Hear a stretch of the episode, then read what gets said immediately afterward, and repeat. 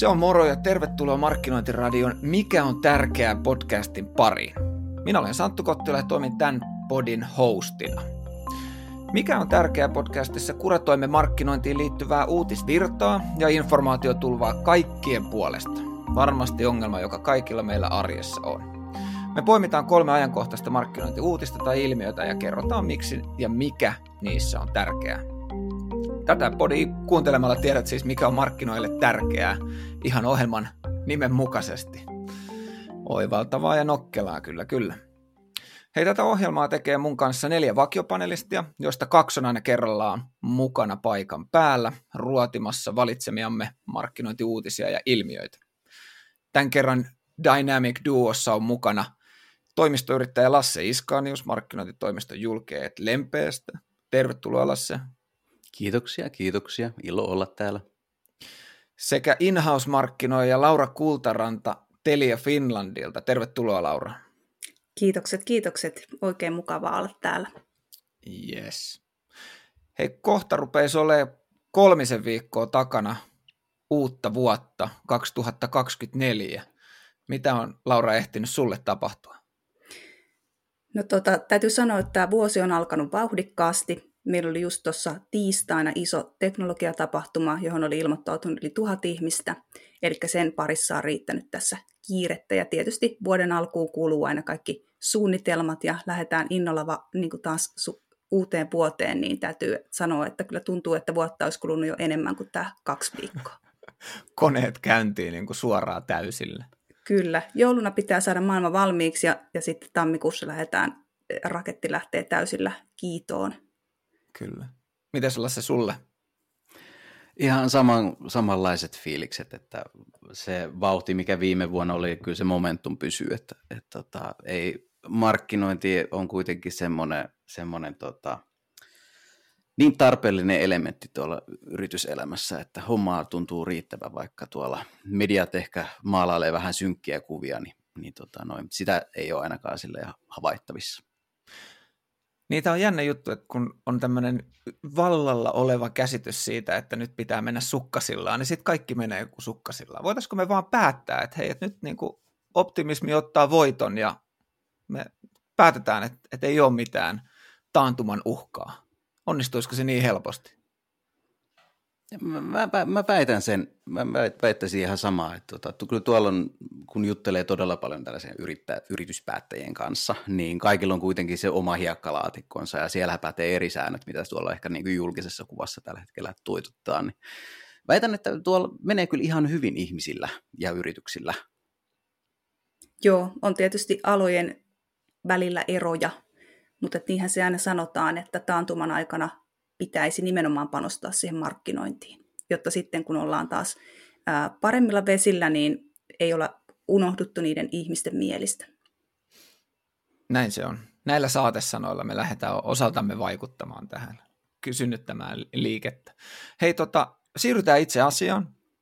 Eli niin kuin tuossa sanoin, niin meillä on tänäänkin kolme ajankohtaista markkinointiuutista tai ilmiötä, ja, ja kerrotaan vähän, mistä niissä on kyse ja minkä takia meidän mielestä ne on tärkeitä. Ehkä saatamme olla joistain uutista, uutisista ja niiden merkityksestä myös eri mieltä, toivottavasti. Ää, aloitettaisiko me Lasse sun uutisella? Joo, voidaan aloittaa sille kepeimmällä näistä tota, noin uutisista. että törmäsin, törmäsin tässä äh, tammikuussa julkaistuun tämmöiseen tieteelliseen julkaisuun, ja täällä on tämmöiset äh, fiksut ihmiset kuin Kristen Victory, John Dawes ja semmoinen ehkä muille markkinointialaa ymmärtäville tuttu Byron Sharp kirjoittanut tämmöisen julkaisun kuin The Market-Based Asset Theory of Brand Competition. Ja Voitko suomentaa? Että... Voitko suomentaa? tämä käytännössä tämä, tämä julkaisu käsittelee tällaista markkinavetoista lähestymistä niin kuin markkinointistrategiaan ja toteuttamiseen. Ja jos sellaiseen pähkinänkuoreen tämän puristaa, niin tämä kyseenalaistaa semmoisen perinteisen ajattelun tämmöisestä segmentoinnista, kohdistamisesta ja positioinnista. Ja nämä on tutkinut tätä lähestymistä, mikä, millä on juurensa siellä niin 1940-luvulla, niin näähän ei ole löytänyt minkäännäköisiä tieteellisiä perusteita että tämmöinen niin kuin lähestyminen olisi millään tavalla fiksu juttu tai että se vaikuttaisi mihinkään. Ja nämä tutkijat sitten esittää tämmöistä markkinavetosta lähestymistä vaihtoehdoksi, jota, jota tota, noin on sitten tutkinut. Ja tämä on aika, tota, sanotaanko, että peukalo menee kipeäksi, kun tuon niin scrollailee läpi. Että tämä on pitkä ja, ja tota, noin, ihan, ihan tota, noin, pitäisi olla ihan tällainen kuin, tieteellisesti arvostettu tota, tota, julkaisu. Kyllä. Ja sanon tässä kohtaa jo, että tuonne show notesihin tulee linkit aina kaikkiin näihin uutisiin tai artikkeleihin, mitä käsitellään, niin, niin niitä voi käydä sitten myös itse omalla ajalla lukemassa ja perehtymässä. Sellaisessa vähän tuossa sanoitkin, niin tämä ei kyllä sieltä helpoimmasta päästä ole. Me markkinoijat ollaan vähän ehkä totuttu sellaiseen purekset, pure, pureskeltuun ja tiivistettyyn informaatioon, niin tämä on kaikkea muuta. Joo, tämä ei ole semmoinen tekstitetty TikTok-video, vaan että tota, vielä. On jotain... Niin, vielä. Kyllähän tämä voisi ehkä sellaisen tota, noin formaattiin laittaa, mutta ää, mä itse otin tämän tämmöisenä hyvänä herättäjänä siitä, niin että, että, että jos tiettyjä asioita on tehty samalla tavalla pitkään ja niitä ei ole kyseenalaistettu, niin tota, noin, olisiko nyt viime, viimeinkin se aika vähän katsoa tota, noin, maailmaa uudella tavalla. Ja, tota, tämä, tämä on mun tämä antaa, antaa pohdittavaa. Joo, tämä on äärimmäisen mielenkiintoinen nosto, koska tämä haastaa vähän semmoisia niin pitkään vallalla olletta markkinoinnin teorian ydintä, eli just niin kuin viittasit tuohon, että tähän STP-teoriaan, eli segmentation, targeting ja positioning, joilla haetaan ää, tarkemman niin kuin kohdeyleisön valinnan kautta kilpailuetua, joka olisi pysyvää, jonka tämä artikkeli osoittaa, että itse asiassa asiat ei olekaan näin. Tämä on mun mielestä hyvä nosto. Mulla on markkinointiin niin kuin tieteellisen tutkimuksen näkökulmasta, niin mulla on hirveän kaksijakoinen suhde itsellä. Mä oon, mä oon niin kuin henkilökohtaisesti 4P-teorian vankka kannattaja sen takia, koska mun mielestä se määrittelee markkinoinnin siten, miten markkinointi pitää määritellä. Eli se, niin kuin, että se ei ole vaan markkinointiviestintää. Mutta tota, se, mikä mulla on sitten se haaste markkinoinnin teorian kanssa ja tämänkin, tämänkin artikkelin kanssa on se, että markkinointi ei ole absoluuttinen tieteen ala niin kuin vaikka matematiikka, joka tarkoittaa sitä, että ää, on teorioita ja on, on empiiristä, on kvalitatiivista, on kvantitatiivista tutkimusta, mutta me ei ikinä löydetä niin kuin universaalia totuutta yhtään mihinkään. Tuo johtuu hyvin pitkälti siitä, niin että kaikki tilanteet on niin yksilöllisiä. Kyllä että et oli sitten niin markkina tai markkinoitava yrity, palvelu tai tuote ja se potentiaalinen asiakaskunta, niin ne on hyvin, hyvin erilaisia, niin sieltä on todella vaikea löytää semmoista niin kuin yhtä viisasten kiviä, kiviä, että tämä toimii riippumatta muuttujista. Kyllä. Miten, miten Laura teillä, kun teillä, teillä on niin kuin paljon tuotteita ja paljon kohderyhmiä, niin mit, mit, mitä sä ajattelet? Mä voisin kuvitella, että tämä on segment, segmentointi on teillä ollut sille aika ytimessä kaikessa. Joo. Tämä oli ihan mielenkiintoinen vertailu, tämä asset theory, market-based asset theory, tähän STP-teoriaan, mikä Kotler on aikanaan luonut. Mun mielestä niin kuin mikään teoria ei itsessään ole se paras, vaan niitä tulee yhdistellä ja aina miettiä siihen omaan liike- liiketoimintaan sopiva tavallaan kombo mun mielestä tässä niin kuin Kotlerin äh, segmentointi, targetointi, positiointi teoriassa on paljon hyvääkin, ja siinä on paljon sellaisia elementtejä, mitä yritysten tulisi ottaa huomioon, mutta kaikki eivät niitä ota huomioon.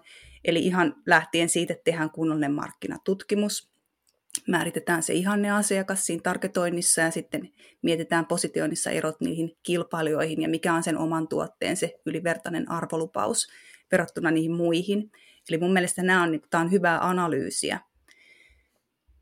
Mutta sitten tämä on eletty tietysti vanhaa maailmaa silloin, kun tämä teoria on tehty, ja nyt eletään erilaisessa ympäristössä, erilaisessa media-, mainosympäristössä, ja tämä ei tietenkään ole ottanut huomioon sitten sitä jakelua tai erilais, erilaisia kanavia, missä voidaan olla. Et se ei ole ehkä ihan niin yksinkertaista, että kun sä positioit itse tiettyyn lokeroon, niin sä saat ne asiakkaat kiinni, keitä sä haluat. Vaan niin kuin tässä uudessa teoriassakin sanottiin, että brändit jakaa oikeasti samaa asiakaskuntaa, ihmiset ostaa samaan aikaan eri brändeiltä, että se ei ole niin yksioikoista, että sä pystyisit tuolla tavalla menestymään.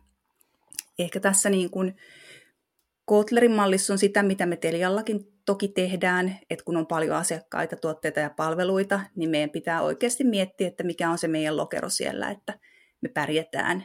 Mutta sitten taas toisaalta se jakelupuoli on sitten omansa. Et ehkä tämä niinku uusi teoria, tässä on hyviä vinkkejä siihen niinku jakeluun ja saatavuuteen, ja sitten tässä vanhassa teoriassa on hyvää siihen, miten oikeasti pohditaan se oma positio ja omat kilpailuedut. Et mun mielestä näiden yhdistäminen on ehkä semmoinen, ainakin niin tuossa Telian toimialalla, kun puhutaan teknologiatuotteista, hyvin erilaisista sellaisista. Niin se ehkä on, on juurikin tälle, että toi vanha niin segmentointi ja positiontiajatteluhan on ehkä enemmän työkalu sille yritykselle itselleen. Se on sisäinen työkalu. Että sitä ei välttämättä edes tarvitsekaan viedä sinne niin kuin asiakasrääpintaan siihen niin kuin markkinointiin niin sataprosenttisesti. Juuri vaan näin. että se vaan silleen, että pysyy ne niin kuin ohjakset ja jonkinnäköinen järki siellä niin kuin takaraivossa, että tämä on oikeasti, tässä on joku, joku juju ja että niin kuin tietää, että tietää mitä markkinoidaan ja kenelle, niin se on varmaan ehkä sellainen. Joo, just näin. Ja ehkä niin kuin just näihin niche-tuotteisiin, jos on pienet yleisöt, niillä on tarkat tarpeet, niin tämä STP-teoria on parempi. Mutta sitten taas jos mietitään vaikka, että sä myyt jotain keksejä, niin siinä on ehkä ihan hyvä, että sun jakeluverkostot on kunnossa, saatavuus ja markkinointi on sitten niin kuin monisyistä, viihdyttävää, tunteisiin vetoavaa, kokeillaan eri kanavia ja sillä sitten saadaan se paras lopputulos. Niin se, se on varmasti, mä väitän, että se, niin kuin, se korostuu kuluttajamarkkinoinnin puolella jossa se yleisö on laaja ja niitä vaihtoehtoja on paljon. Ja sitten myös niin kuin sen suoran kilpailun lisäksi sulla on se, e, kaikki se epäsuora kilpailu. Mutta tota, mä tykkään itse monesti käyttää esimerkkinä siis vaikka urheiluvaatebrändejä, joista vaikka Nike on sellainen, joka puhuttelee mua henkilökohtaisesti tosi paljon. Mutta kyllä mulla on myös Puuman ja Adidaksen kamaa tuolla vaatekaapissa, että et, et vaikka kuinka fanittaa tai on, on sillä tavalla tykkää jostain brändistä, niin siitä huolimatta – sitä rahaa lipee sen suhteen ulkopuolellekin. Joo, Joo. kyllä se on sitä niin kuin moninaista maailmaa, että kun sä nyt tarvitset jotkut juoksulenkkarit ja sä meet niihin kahteen lähimpään kauppaan, kun sulla on se tietty aika, niin jos siellä nyt ei ole sitä nikeä, niin sä ostat sitten sen toisen vaihtoehdon. Joo, ja siis näistä tutkijoista tai Byron Sharphan on siitä just kuuluisa, että hän on kaiken tällaisen niin brändin lojaaliuden heittänyt ro, tota, romukoppaa jo ajat sitten, että, mutta kyllä siis olen samaa mieltä siitä, että, että harva, harva, harvalle jokin niin brändin logo on niin tärkeä, että se on niin sataprosenttisesti hengitetään ja ostaan pelkästään sitä. Ja, tota... Ehkä teineillä enemmänkin tuntuu, että tämä on semmoinen juttu. Mutta toisaalta siellä sitten se myös muuttuu ihan samalla tavalla hetkessä. Että sitten jos se lauma päättääkin, että joku brändi on niin kuin passee, niin, niin sitten se on, ja se, se menee niin kuin kerrasta. Se on hetkessä, joo. Ja tietysti myös nämä niin kuin feikit toimii myös teineille, jos ne on tarpeeksi aidon oloisia, koska muut luulevat, että ne ovat aitoja, niin se riittää. Yksi asia, mikä tuli vielä mieleen tässä, ja se on sellainen niin kuin henkilökohtainen asteriksi, mikä mä laitan niin kuin melkein kaikkiin tutkimuksiin, mitä niin kuin luen, niin on se, että kuinka pätevä se on esimerkiksi niin kuin, ja käytännöllinen näin niin kuin meidän esimerkiksi tällaisen pienempään markkinaan, että tässähän on tutkittu todella paljon tällaisia isoja markkinoita ja isoja bränditoimijoita. Eli sitten, että jos on joku pienempi yritys, PK-yritys täällä Suomessa, niin välttämättä se, että niin kuin lähdetään maksimoimaan se saatavuus niin sillä niin kuin mentaalipuolella, mikä tarkoittaa sitä, että mark- panostaa markkinointiviestintää jatkuvasti todella paljon ja sitten myös siihen jakeluverkostoon, niin tota, noin, ei meillä ihan kaikilla ole ehkä vastaavanlaista työkalupakkia, mitä tuolla on niin kuin isossa, isoilla, isoimmalla markkinoilla ja brändeillä, mitä tässä näin on tutkittu. Ei, ei varmasti ole.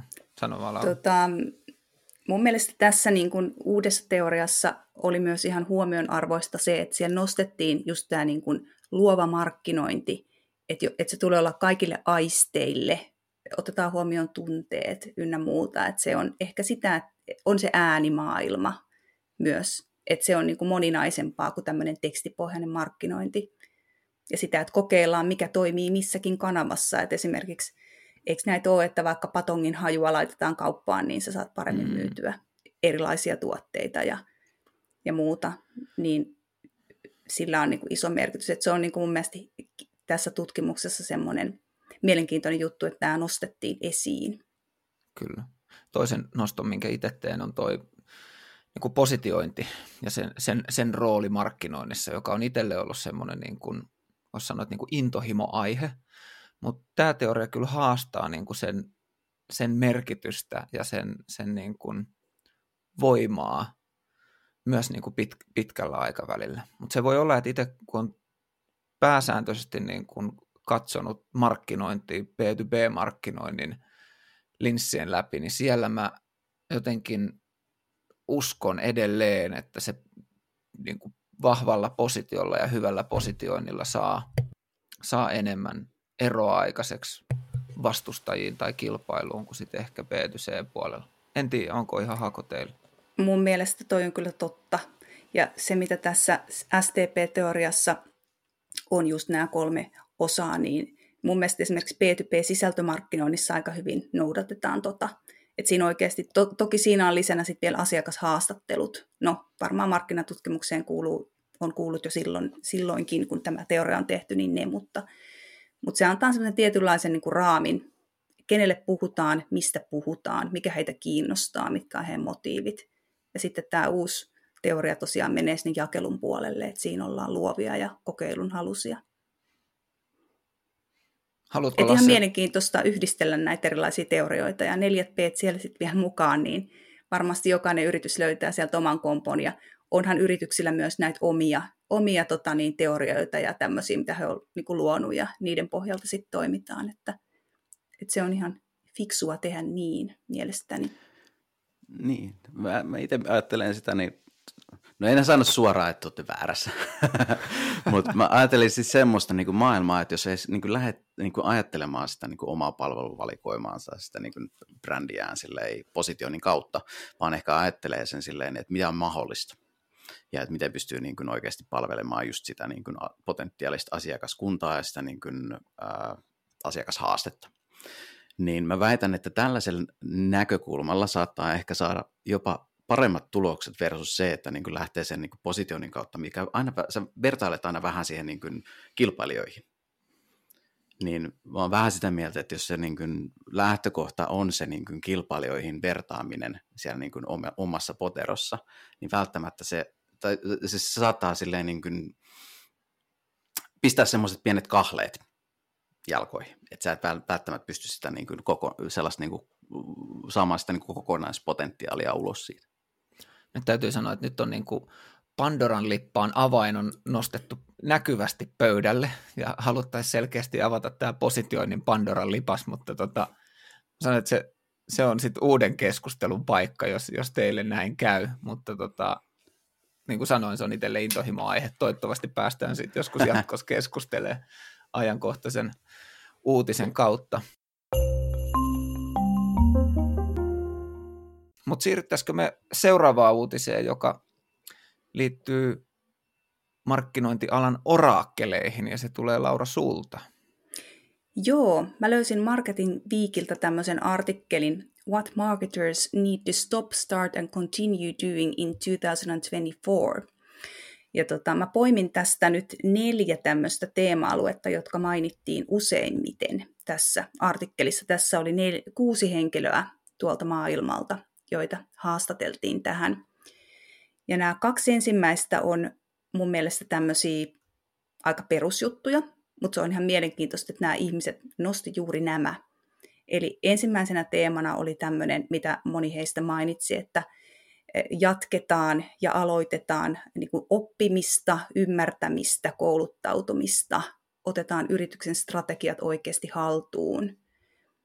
Ja sitten toinen tämmöinen mielestäni perusasioihin liittyvä asia oli tämä, että kuunnellaan muita ymmärtääksemme. Ja sitten taas se liittyy tähän, että syvennetään yhteistyötä eri sidosryhmien kanssa. Ja kyllä, myynti mainittu. Ja tämmöinen ajatus, että digimarkkinointi on myyntiä ja myynti, digimyynti on markkinointia. Että ollaan samalla puolella, tehdään samoja asioita tiiminä. Eli ihan perusjuttuja, mutta tota, ilmeisesti nämä ei ole aina ihan kunnossa, kun nämä on mainittu. Mitä mieltä te olette näistä, näistä tota, niin, kahdesta ensimmäisestä? Mä väitän, että tästä niin paistaa myös läpi, että, että markkinointialahan, ää, meitähän vaivaa aina se, sen, just sen kiiltävän uuden asian tota, noin, etsiminen ja kokeileminen ja sen niin framille nostaminen, niin nämä on ihan niin nostoi, että, että mennään vähän sinne niin perusjuttujen äärelle, että sieltä se niin kaikki lähtee. Ja valitettavasti mä oon ihan samaa mieltä. Et kyllä mm. se niin kuin lähtee siitä niin, että, että, tota että, että otetaan se, niin kuin, se strategia siitä, niin, että mitä oikeasti halutaan toteuttaa ja lähdetään miettimään siitä niin semmoisia niin kuin asioita ja varsinkin tuo niin kuin mahdollistaminen, että se ei pelkästään ole silleen niin kuin yhden ihmisen varassa, vaan että se on niin kuin liuta ihmisiä, yhteistyökumppaneita ja tota muita tahoja, joiden avulla sit pystytään sitten niin kuin viemään se ää, ne toiminnat kohti sitä niin kuin iso, isompaa tavoitetta. Mm. Mä, mä tartun, tuohon, tartun tuohon jälkimmäiseen, mitä Laura tuossa sanoit, eli just tämä niin kuin yh, yhteistyö ja markkinointi, kun on kaikissa organisaatioissa yleensä tosi monessa mukana ja, ja tekee tosi monen eri, eri sisäisenkin sidosryhmän kanssa hommia, niin otit nyt vaikka myynnin esimerkiksi, niin meille ei ole kenellekään varmasti niin kuin ongelma myöntää, että, että myyn, myynnist, myynti muuttuu enemmän markkinoinniksi, mutta samaan aikaan se, minkä kanssa monella markkinoilla on varmasti haasteita, on niin kuin myöntää, että myös markkinointi myy, muuttuu myynnillisemmäksi ja myy, myynniksi. Eli nämä kaksi niin kuin osapuolta ne tulee lähemmäs toisiaan tässä ajassa. Ja se ei tarkoita vaan sitä, että, että me voidaan markkinoijina odottaa, että myynti rupeaa ymmärtämään ja toimimaan enemmän markkinoinnin lainallisuuksien keinoin, vaan se myös tarkoittaa sitä, että meidän markkinoijien pitää muuttua. Ja tuo on mun mielestä äärimmäisen arvokas nosto. Ja, ja tota, kun puhutaan myynnin ja markkinoinnin yhteistyöstä, niin molempien osapuolten pitää rakentaa siltaa. Joo, kyllähän se näin on, kun tehdään digimarkkinointia ja sitten ostaminen siirtyy entistä enemmän verkkokauppoihin ja tämmöisille digitaalisille poluille, niin silloin se on ihan saumatonta markkinoinnin ja myynnin yhteistyötä että ne niin kuin pelaa yhteen, niin sulla on toimivat kaupat ja sulla on toimivat viestit ja sä pystyt auttamaan asiakasta siellä tarpeeksi ja näin päin pois. Mutta tota, kyllä tämä on varmaan niin kuin jokaisessa organisaatiossa itsekin on huomannut, että nimenomaan se, että kuunnellaan ymmärtääkseen, niin se on, se on ehkä se niin kuin avainsana sitten siihen menestymiseen. No sitten kolmantena täällä teemana, että mitä tulisi jatkaa ja aloit- no ehkä enemmän aloittaa tänä vuonna, niin on tämä tekoäly, yllätys, yllätys.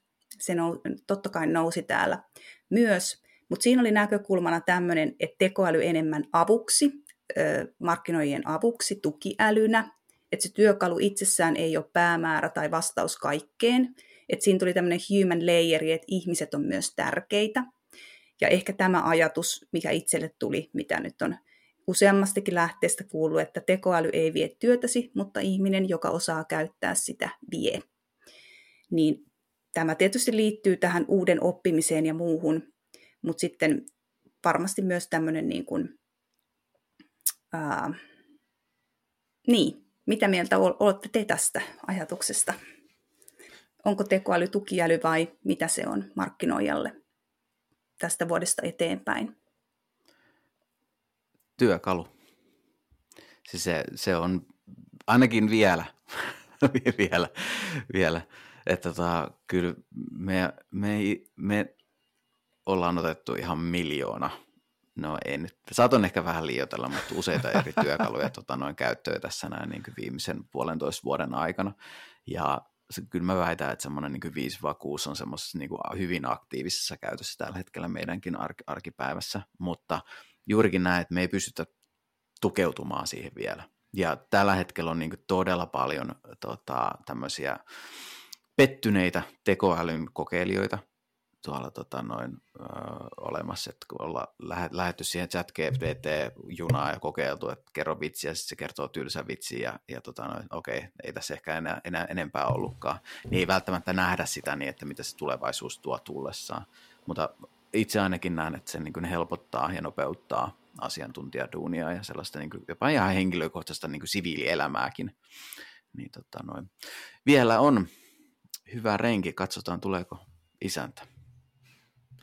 Mä tykkään tuollaisista niin kuin helposti mieleen jäävistä ää, lausahduksista, niin kuin minkä sä tuossa Laura sanoit, että miten se jotenkin meni niin, että tekoäly ei vie työpaikkaa. Ei vie työtäsi, mutta ihminen, joka osaa käyttää sitä, vie.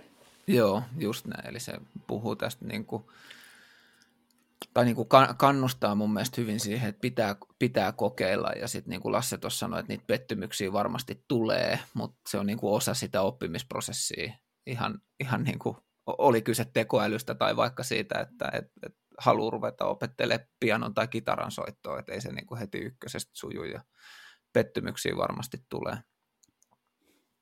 Kyllä. Yksi tämmöinen kokeilu, mikä tota, noin tein tuosta, noin, niin mä, mä, mä siis kloonasin oman ääneni. Että syötiin yhdelle... Hetkinen, ootko tämmöisen... oot sä oikeasti paikalla täällä tänään? Te, sitähän te ette osaa sanoa. Mutta käytännössä yeah, syötin, syötin tota noin omaa puhettani useita minuutteja yhteen työkaluun ja, ja tota noin, rupesi pelottaa, sanotaanko näin. Se ei ollut ihan vielä siinä, niin että tällaiset tietynlaiset nyanssit ja se tapa, mun tapa puhua, niin se ei vielä sitä niin kuin, äh, ottanut haltuun. Mutta kyllä se, e, se pelottavan hyvä, hyvältä niin kuin kuulosti ensimmäiseksi vedoksi. Onhan noin sit... yhdistettynä vielä tämmöisiin niin kuin deepfake-videoihin, jossa ne saa sun suun liikkeetkin mukailemaan niitä sanoja, niin ne rupeaa olemaan jo niin kuin oikeasti, että jos ne rupeaa olemaan aika kovalla tasolla jo nyt, että puhumattakaan siitä, että menee pari vuotta eteenpäin, niin oikeasti ei pysty luottaa siihen, mitä omilla silmillään näkee. Juuri näin. Ja mä oon kuullut, että tämmöiset kuuluttaja-äänet tai muut, mitkä on aina samoja, vaikka VR-junissa tai muuta, niin he pystyvät niin puhumaan sen äänen ääninäytteen nauhalle ja sen jälkeen kaikki muu ja niin kuin, kaikki muut kuulutukset voidaan sitten vaan tavallaan tehdä hänen äänellään, mutta hän ei itse tarvitse enää niin osallistua ollenkaan niihin nauhoituksiin. Tämä tietysti helpottaa sitä meidän työtä ja sä tavallaan saat sitten jonkun tietyn maksun aina kilahtaa tilille pennosia, kun sun ääntä käytetään aina uudelleen. Paljon Santtu sun ääni maksaisi? Sä veit nyt mun, mun kysymyksen, se oli mulla mielellä. En, siis en, en, en osaa sanoa yhtään. Mä en, mä en ole antanut tota omaa ääntäni tähän kyseiseen palveluun, tai varmasti niitä on useampia, kun mä oon miettinyt siitä, että, että mi, mihin se päätyy. Vähän tällaista tek- teknoahdistusta tämän saralta, että mitä jos. Mutta en, kyllä, en ajatellut siinä yhteydessä sitä puolta, että joku saa mun äänen ja sitten se myy sen eteenpäin. Et en, en tiedä. Mitä sä velotat, velottaisit sun äänestä? Miljoonia. Ei, kyllä, kyllä hinta aina asioille löytyy, mutta tota, no, siitä pääsee neuvottelemaan. Mutta, One tota, million dollars. kyllä. Se, äh, nyt, nytkin me puhutaan tosi paljon näistä niin kuin, työkaluista ja tämmöisestä. Näitähän tulee ihan järkyttävällä tahdilla. Ja tämä tulee niin kuin, nostamaan hyvin paljon sen niin kuin, äh, markkinointiviestinnän määrää. Ja Edelleen. Sitten, Kyllä, ja sitten tästä varmaan päästään tämmöisen niin kuin, takaisin tähän niin kuin Lauran artikkeliin, näihin perusasioihin. Ja mä väitän, että nämä niin kuin perusasiat tulee olemaan semmoinen niin kuin hyvin sellainen kilpailukykytekijä, että jos ne pystyy virittämään todella todella hyvään kuntoon, niin niillä pääsee sen tietynlaisen volyymin ylitse, ihan vaan, että sä teet paljon niin kuin laadukasta perusduunia. Niin, niinhän se on urheilussakin, että toista niitä perusasioita ja peruskyykkyjä, lajinomaisia juttuja ja sitten sen, sen päälle tee sitten sitä uutta. Mutta se perusasia on aina oltava siellä pohjalla joka treenin aluksi. Ehkä tässä niin tekoälyasiassa, mikä tässä artikkelissakin nostettiin, just nämä ihmiset, että jossain vaiheessa nyt ollaan siellä hypekäyrällä ja kohta ottaa entistä enemmän kaikkia tekoälypohjaisia juttuja tota niin, pinnalle, mutta se, että miten se aitouden rooli tulee sitten tässä, että onko se aitous jossain vaiheessa sitten se hitti. että mikä tulee olemaan sitten se suhde, niin jää nähtäväksi. Mutta että ihmiset on myös edelleen tärkeitä tässä. Ja ihminenhän sen tavallaan sille tekoälylle ne työkäskyt antaa ja vielä tällä hetkellä koodaa sitä tekoälyä. Varmaan jossain tapauksessa voi koodata itse itseään, mutta ei ehkä ihan vielä olla siellä. No sitten oli vielä viimeinen teema, ja tämä liittyy viihdyttämiseen, ja tämähän on tullutkin myös esille aika paljon. Eli pitäisi aloittaa ihmisten viihdyttäminen entistä enemmän markkinointiviesteillä, koska ihmiset haluaa viihtyä somekanavissa, juuri sen, senhän takia sinne mennään, ja eri digimedioissa. Sitten oli tämmöinen, että luo huomiota, ja nimenomaan tämä viihdyttäminen niin kuin loisi sitä parhaiten. Infotainment mainittiin, ja sitten myös tämä Lions Canes mainoskisassa tämä uusi huumorikategoria oli täällä niin kuin yksi perustelu sille, miksi pitäisi enemmän viihdyttää, että se on selkeästi asia, mihin pitäisi panostaa. Mun oma näkemys on tästä, että kyllä, mutta sitten taas toisaalta, kun mietitään erilaisia yleisöjä, P2P, P2C, niin se viihtyminen on varmaan hiukan erilaista jollekin yritysjohtajalle, joka haluaa ostaa vaikka terästä tai konesalipalveluita, kuin sitten kuluttajalle, joka haluaa ostaa hienot farkut. Eli ehkä se viihtymisen taso ja tavallaan on hieman erilaista. Ehkä talousjohtaja haluaa kuulla viihdyttäviä lukuja, kuinka joku palvelu säästää pennosia esimerkiksi. Niin mä luulen kanssa, että tässä on vähän kanssa kyse siitä, että minkälaisesta tuotteesta on kyse. Että ajatellaan niin kuin, jos ajatellaan tämmöistä niin kuin FCMG, Fast Moving Consumer Goods, varsinkin sen kategorian tuotteet, jotka on vielä monesti impulsiiviostoksia, niin kuin vaikka Snickers, niin mä ymmärrän, kaikki varmaan muistaa jotakuinkin tämän Snickersin legendaarisen mainosvideosarja, missä on näitä erilaisia huonosti käyttäytyviä ihmisiä jännissä konteksteissa, ja sitten kun ne syö Snickersia, niin ne on yhtäkkiä paremmalla tuulella. Ja se on hauska, ja, ja siinä jää niin kuin kiva mieleyhtymä, mutta sitten on hyvin paljon muita tuotteita, joissa, tai, tai palveluita, joissa se ostoprosessi ei ole impulsiivinen, jolloin täytyy pystyä tuottamaan erilaista sisältöä, erilaista kiinnostavaa kerrontaa sen tuotteen palvelun ongelman ympäriltä niin kuin eri vaiheissa sitä, sitä ostopolkua. Joo. Mä itse näen tämän jotenkin, mennään taas ihan niihin perusjuttuihin, että jos sä haluat vaikuttaa johonkin ihmiselle, ihmiseen ja hänen ajatteluunsa ja antaa hänelle jotain ajattelemisen aihetta, niin sä kerrot tarinan. Ja tämmöinen niin viihdyttäminen, huumori, muut keinot, niin ne on vain osa tätä näin. Et käytännössä siinä vaiheessa, kun sä saat jonkun viihdyttävän, ää, oli sitten video tai jonkun muun aikaiseksi markkinoinnin, markkinoinnin parissa, niin siinä on, se on se tarinan kerronta siellä taustalla. Ja nyt toikin, toi viihdyttäminen on todella hyvä taktiikka, että jos siinä on, mutta se on todella, todella vaikea. Et se on niin kuin super, super vaikea, koska samalla kun haetaan tämmöinen niin markkinoinnillinen kilpailu sieltä niin kuin viihdyttämisen kautta, niin samalla siinä niin kilpaillaan kaiken maailman bändien ja koomikoiden, televisiosarjojen, influenssereiden, TikTok-koomikoiden kanssa. Ja siis Kyllä. viihdyttäminen muuttuu koko ajan hankalle, niin kuin hankalemmaksi mun mielestä, koska me, meiltä puuttuu ja koko ajan niin kuin vähenee tämmöiset niin kuin sukupolvikokemukset tai saatteko te kiinni, että kun, kun niin kuin ihmisten mielipiteet polarisoituu koko ajan, on vaikeampaa löytää sellaista huumoria, joka puhuttelee niin kuin ri- riittävää massaa. Kyllä. Toi on ehkä se, mitä mä sanoin aluksi, että se viihdyttäminen on vähän erilaista eri kohderyhmille. Et ehkä siinä tulee just tämä niin kohderyhmätuntemus ja tietynlainen kokeilu. Mutta sitten on näitä tämmöisiä yllättäjiä, kuten verohallinto, joka pystyy viihdyttävästi mm. viihdyttämään niin kuin aiheilla, joita kukaan ei ikinä voinut kuvitellakaan ennen kuin he aloitti tämän, nämä, nämä videosarjat. Että se on vaikea laji, mutta siinä voi joko epäonnistua tai onnistua, mutta tietenkään jos ei kokeile, niin ei voi, voi tehdä niistä kumpaakaan. Toi, tuossa on niin kuin, sä oot niin ytimessä, koska meiltä niin markkinoilta yleisestikään, niin itse me ollaan, me ollaan semmoisia pelkureita. Mm. Siis me kyllä, ollaan semmoisia. Kyllä, me joo. ollaan isoissa yrityksissä ollaan ehkä vielä enemmän pelkureita kuin pienissä, koska kaikki, kaikki niin kuin käy niin monen ihmisen läpi ja niin monen palaverin ja niin monen analyysin ja brändiohjeen ja muun. Joo, se sellaista tietynlainen roh, rohkeus palkitaan kyllä tässä saralla, että kunhan vaan lähtisi kokeilemaan ja, ja tota, noin, luottaisi siihen, niin et, et, tota, noin, että mitään pahanhan tässä ei luultavasti tule tapahtumaan. Et kyllähän se, mekin ajatellaan niin paljon sitä niin kuin riskien kautta, että tässä on niin kuin maine, maine, mainehaitta menee tässä näin, kun joku, joku laitetaan tuonne jonnekin tiettyyn alustaan jonkinlainen lyhyt video, niin ai että, kun se, jos se nyt ei, ei, ei tehdä.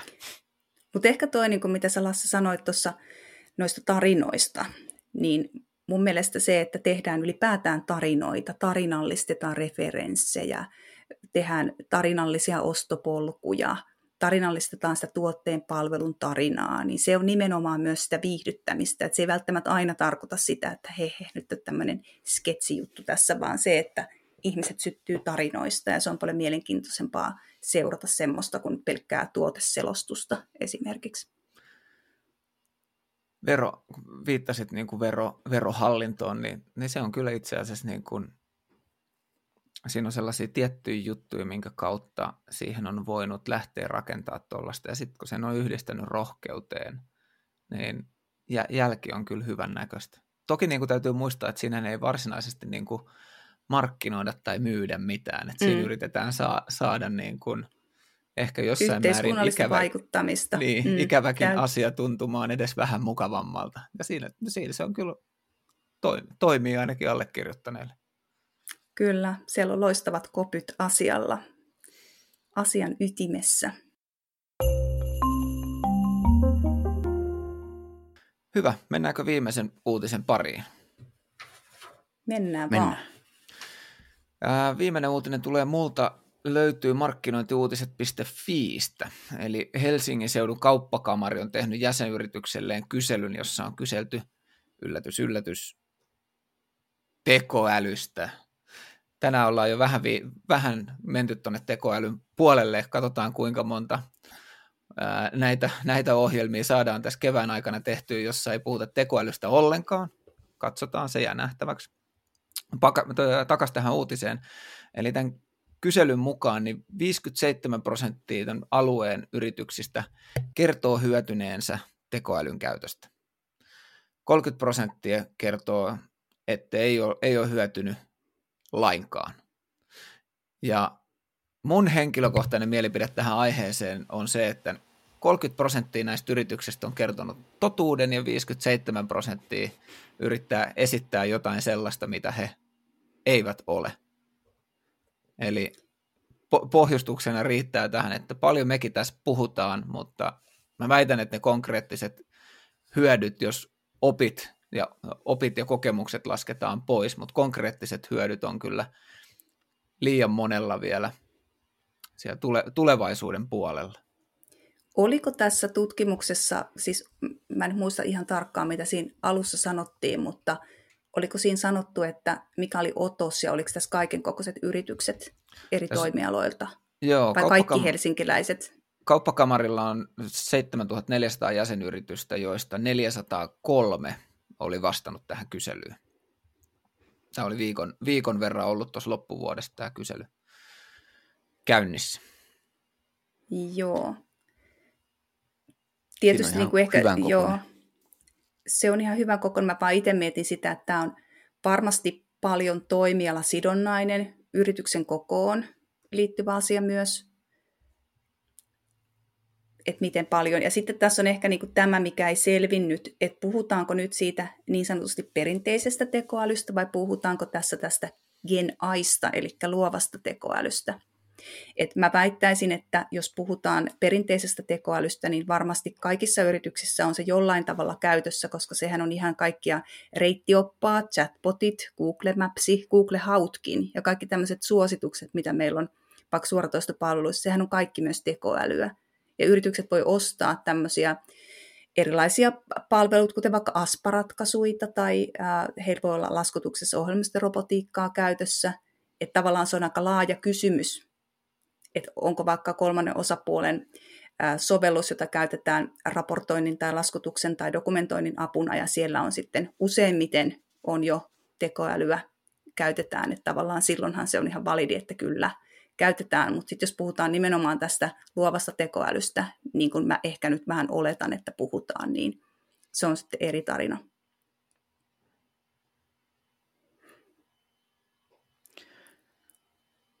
Joo, oli kyllä ihan varten otettava tuollainen otos kyllä tässä näin. Ja, ja hienoa huomata, että niin kuin ainakin väitetään, että on kokeiltu. Mutta justiinsa toi kysymys siitä, niin että onko sitä hyödytty, niin mä väitän, että tässä ollaan kanssa, mä oon samaa mieltä teikäläisen kanssa, että, että, tota, no, että ei, en usko, että tuolla niin maailmalta tulevat tekoälysovellukset, jos puhutaan ihan tällaisia niin johonkin tiettyyn tarkoitukseen olevia sovelluksia, niin e, en usko, että niitä on vielä ihan silleen niin jalkautettu siihen, siihen pisteeseen, mitä se tulevaisuudessa tulee, tulee olemaan. Että. Joo, mä myös epäilen tätä, ja nythän on tulolta, EUlta on tulossa tekoälyasetus, joka astuu pian voimaan tänä vuonna, ja se tietysti määrittelee yritysten tekemistä. Varmaan uskon, että on tämmöistä varovaisuutta, kun ei ihan vielä tiedetä, että mikä on sallittua ja mikä ei.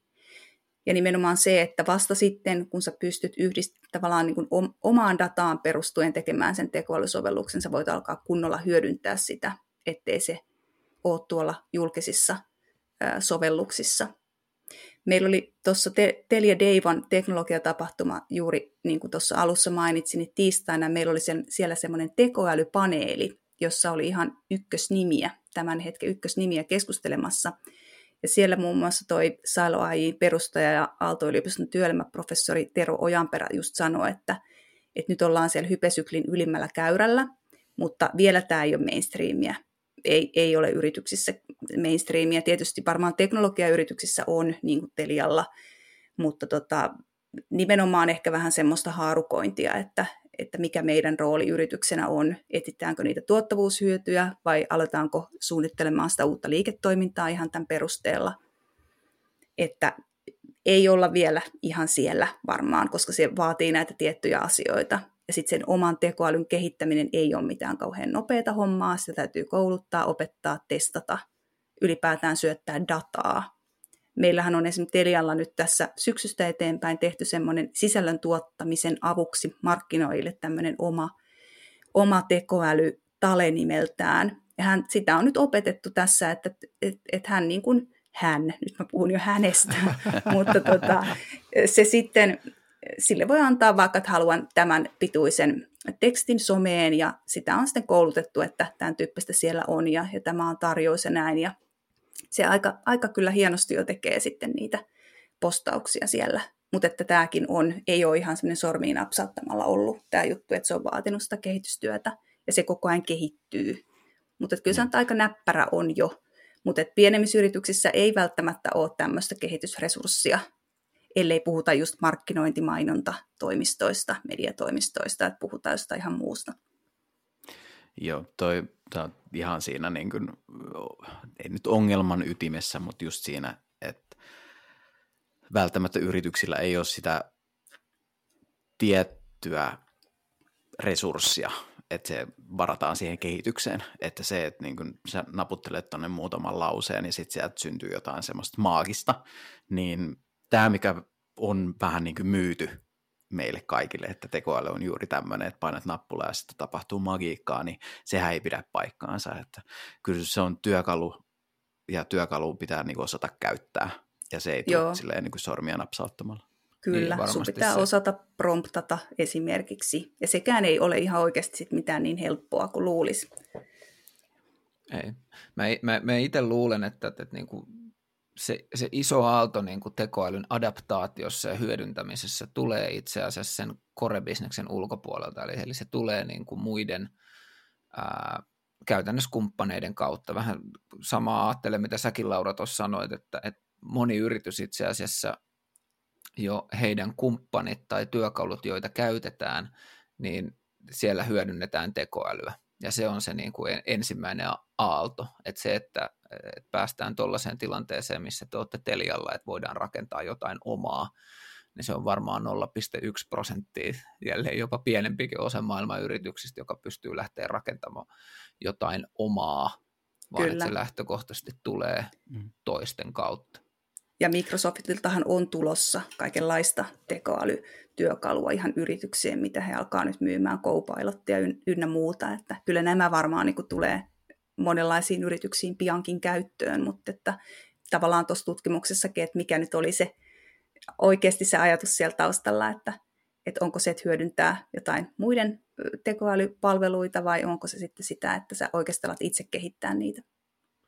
No tämä on mun mielestä vähän tämän niin kuin tekoälykeskustelun se niin kuin hankala ja haastava puoli, mikä ehkä antaa ihmisille myös väärää käsitystä, että, että, että ollaanko nyt myöhässä, olemmeko me jälkijunassa.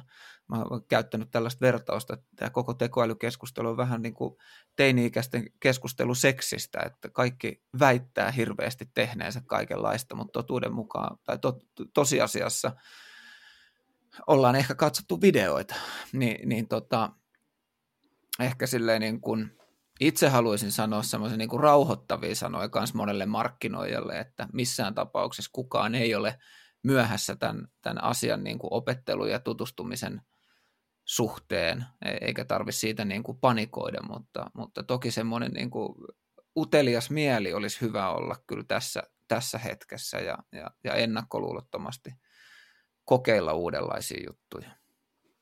Täsmälleen samaa mieltä. Että siis juna ei ole vielä lähtenyt laiturilta ja tota, noin, nyt, on, nyt on aika hyvä hetki pysähtyä hetkeksi, varaa tyyliin koko tiimiltä niin yksi päivä, että nyt katsotaan, että mitä tämä niin kuin, homma tarkoittaa voi palkata siihen jonkun tota, noin ekspertin vähän fasilitoimaan tai muuta, mutta nyt on hyvä hetki pysähtyä vähän katselemaan, että miltä se tulevaisuus tulee näyttämään, koska kun noita työkaluja on niitä henkilökohtaisesti käyttänyt, niin se potentiaali on tälläkin hetkellä siellä, mutta se vaatii kyllä vähän se sitä niin kuin hartiavoimia, että se tulee sitten niin kuin käytetyksi.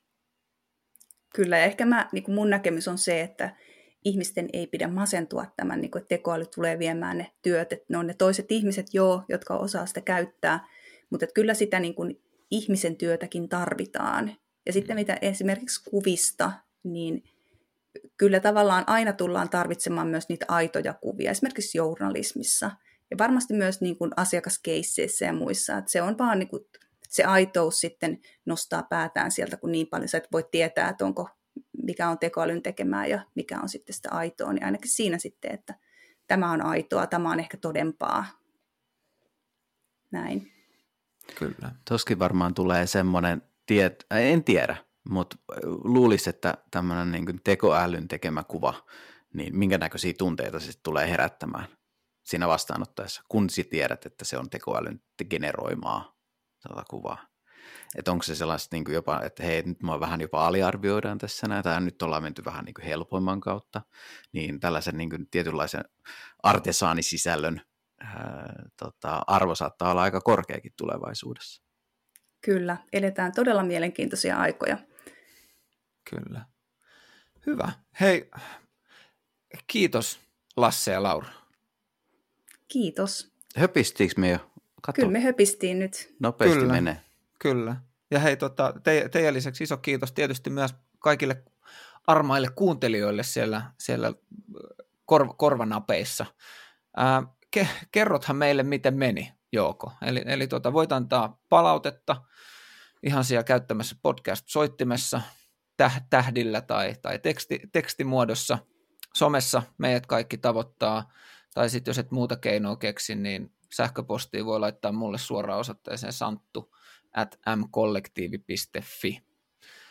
Ja hei, ollaan sanottu tästä jo aikaisemminkin, mutta, mutta pidän tärkeänä muistuttaa myös tässä vaiheessa, että meitä saa myös lähestyä tärkeillä uutisaiheilla ja ideoilla. Eli mitkä aiheet ja ilmiöt teidän mielestä kuuluu tulla käsiteltäväksi, mikä on tärkeää podissa. Muistutetaan, että pitäisi liittyä ajankohtaiseen uutiseen tai ilmiöön. Mutta hei, ää, vielä kerran kiitos ja me jatketaan ensi viikolla